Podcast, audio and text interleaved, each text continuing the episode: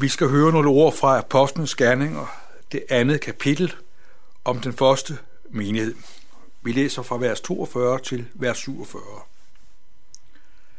De holdt fast ved apostlenes lære og fællesskabet, ved brødets brydelse og ved bønnerne. Hver en blev grebet af frygt, og der skete mange under og tegn ved apostlene. Men alle troende var sammen, og de var fælles om alt. De solgte deres ejendom og ejendele og delte ud til alle efter enhvers behov. De kom i enighed i templet hver dag. Hjemme brød de brød og spiste sammen, og jublende og oprigtige af hjertet priste de Gud og havde hele folk ønske. Og Herren førte hver dag nogle til, som blev frelst. Vi får et fantastisk indblik i den første kristne menighed. Vi føres ind i det liv og den virkelighed, der var deres. Først får vi fokus på den kristne menigheds D N A. Vi hører, at der var fire B'er, de så at sige holdt fast ved. Det var Bibelen, det var brødrene, det var, det var fællesskabet, og øh, det var et fundament. Vi hører først, at de holdt fast ved apostlenes lære. At det at holde fast ved, det tænker jeg ofte over, når jeg er ude på et besøg som præst på et plejehjem. Når du kommer ind i et, en bolig i et plejehjem, så sidder der ofte et, et ældre menneske i en bolig. De har måske før haft et hus med flere etager, og det betyder, at da de kommer ind i det der plejehjem, så må de skille sig af med mange af de ting, de havde. De fleste ting måtte de give til deres familie eller sælge. Det, de får med ind i, i boligen i plejehjemmet, det er det, der betyder mest for dem. Det fortæller mig noget om, hvad det betyder at holde fast ved. Når du kommer ind i sådan en bolig i et plejehjem, der bliver du klar over, at det, som er på det værelse, det er det, der er mest vigtigt og mest værdifuldt for det menneske.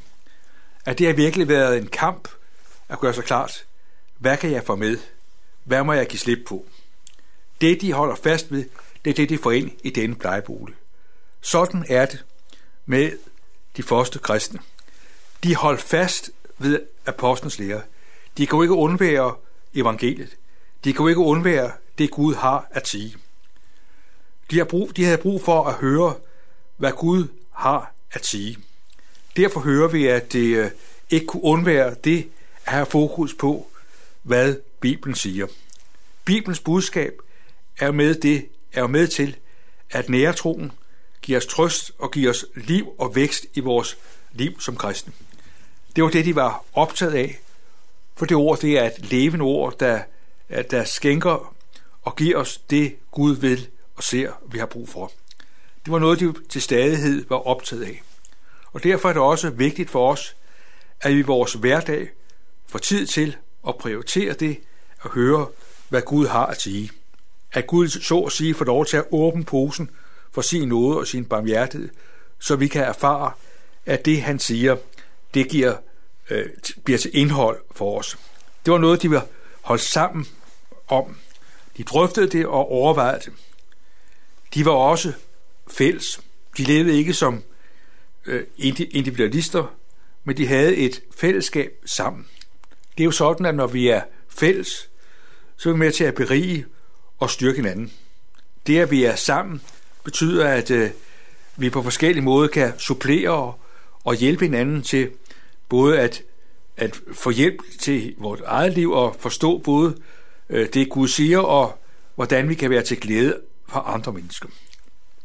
Det er ikke sikkert, det fællesskab det var fuldkomment, men det var et fællesskab, hvor de var sammen, og de havde en erfaring af, at de sammen blev beriget. Vi hører også, at de holdt fast ved at brødets brydelse, altså de holdt fast ved nadveren.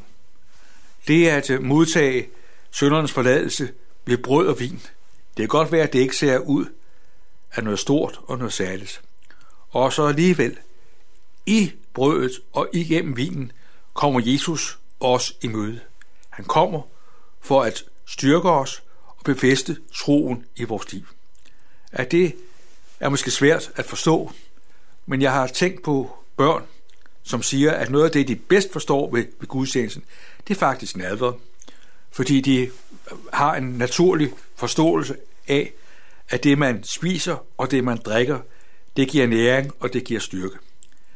Derfor er det fantastisk godt, at vi også på den måde kan få lov til at åbne os for Guds nåde. Ved brødet og vinen får vi lov til at blive bekræftet i syndernes forladelse. Så hører vi også, at de første kristne, de holdt fast ved bønnerne. Ved bønnerne. Det betyder, at de lagde alting frem for hinanden, at de styrkede hinanden, de fik en fortrolighed og nærhed med hinanden. Og der tror jeg måske nogle gange, at vi er meget blufærdige og meget individualistiske. At vi ligesom øh, øh, lever vores liv som kristen meget isoleret. Jeg tror, det er en stor glæde og velsignelse, at vi også beder sammen. Jeg tror, det er en, en stor velsignelse, at vi har et bønfællesskab, hvor der er mennesker, vi er sammen med, hvor vi drøfter det, der ligger os på scene, det, der gør os glade, og det, vi synes er vanskeligt og bekymrende, at vi lægger det sammen, at vi lægger det frem for hinanden, og lægger det frem for Gud. Det er en rigdom til velsignelse. Og vi hører også, at det her, det, det førte til megen velsignelse. Der står blandt andet, at de havde hele folkets yndest. Det synes jeg, det er fantastisk sigende. Tænk, at i Jerusalem, der var det sådan, at de kristne, de blev betragtet som dejlige mennesker, som ressourcemennesker. Det var nogle mennesker, man var glad for at være sammen med. De havde hele folkets yndest. Det vil sige, altså, at de kristne, de gjorde en forskel. De var altså præget af en omsorg og en kærlighed og en nærhed og en hjælpsomhed, som gjorde, at mennesker synes, at det var sejt at være sammen med de kristne. Der tænker jeg nogle gange på, hvad de mennesker, som vi lever omkring, som ikke lige kommer i kirke- og missionshus, hvad de tænker om os. Om de synes, at det er godt at være sammen med os, eller de ønsker at have distancer og at være på afstand af os. Er det, fordi vi skjuler os og lever meget isoleret, at mennesker ikke får syn for Guds godhed og Guds barmhjertighed?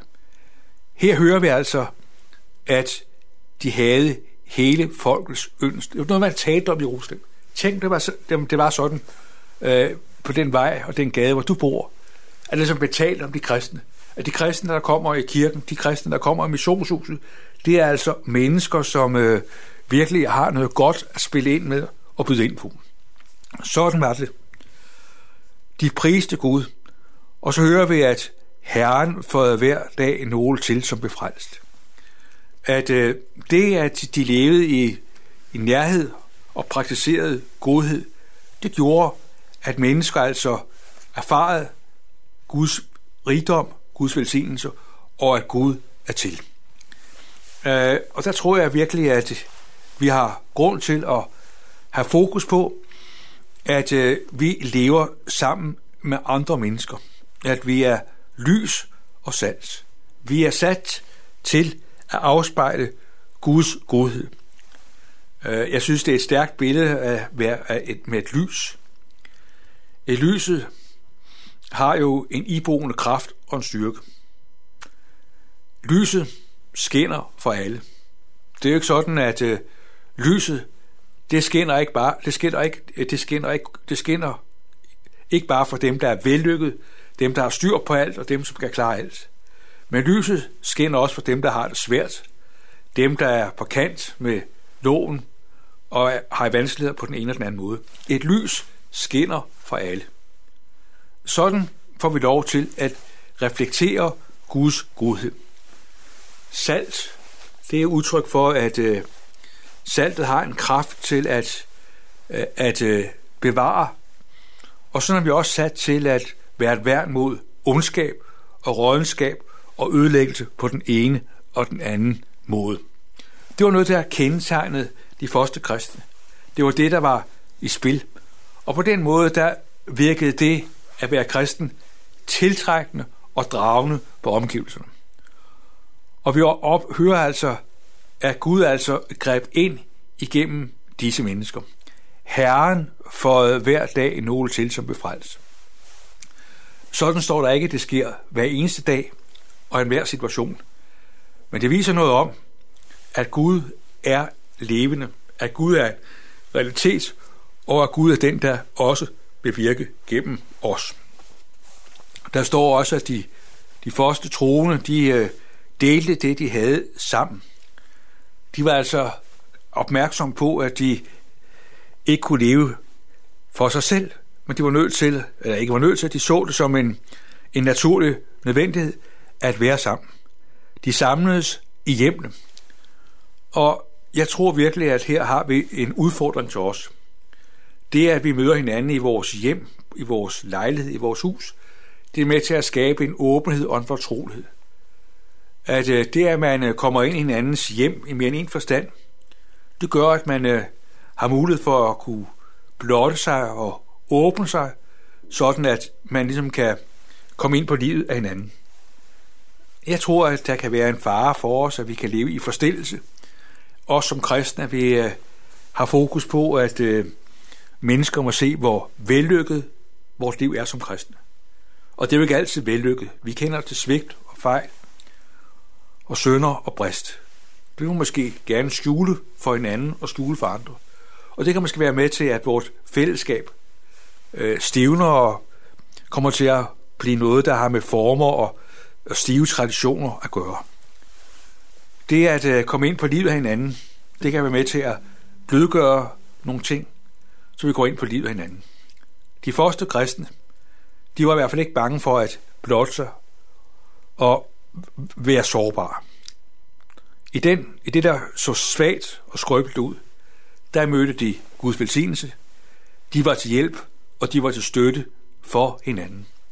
Og de var ikke bange for at dele ud over for de mennesker, der havde brug for hjælp. At det var på den måde, at, at, at menigheden fik lov til at være til velsignelse og vokse. At de kristne, de levede deres tro ud. At de holdt fast ved det, Gud sagde. De bad sammen. De, de mødte nadverens velsignelse. Og de færdes med andre mennesker. Og på den måde, der blev Gud øh, stor, og Gud består i andre menneskers liv. Jeg tror, det er godt for os også at have visioner om, at Gud vand, at både Gud kan og vil gribe ind til frelse og fornyelse, også blandt os. De første kristne var ikke fejlfri, og de var ikke fuldkomne. Men det var mennesker, der levede i Guds nærhed, og på den måde blev deres hjerte og deres liv åbent på en måde, så det også rørte ind i andre menneskers liv og hverdag. I en sådan grad, at de havde hele folkets ønske. Det drømmer jeg om, må være det, der kendetegner de naboer, jeg bor sammen med, på den vej, jeg bor på. At mennesker må det som sige, at de her kristne, de er altså ressourcepersoner. Det er altså mennesker, der er alt mulig grund til at være sammen med, fordi de formidler noget, som ingen andre har.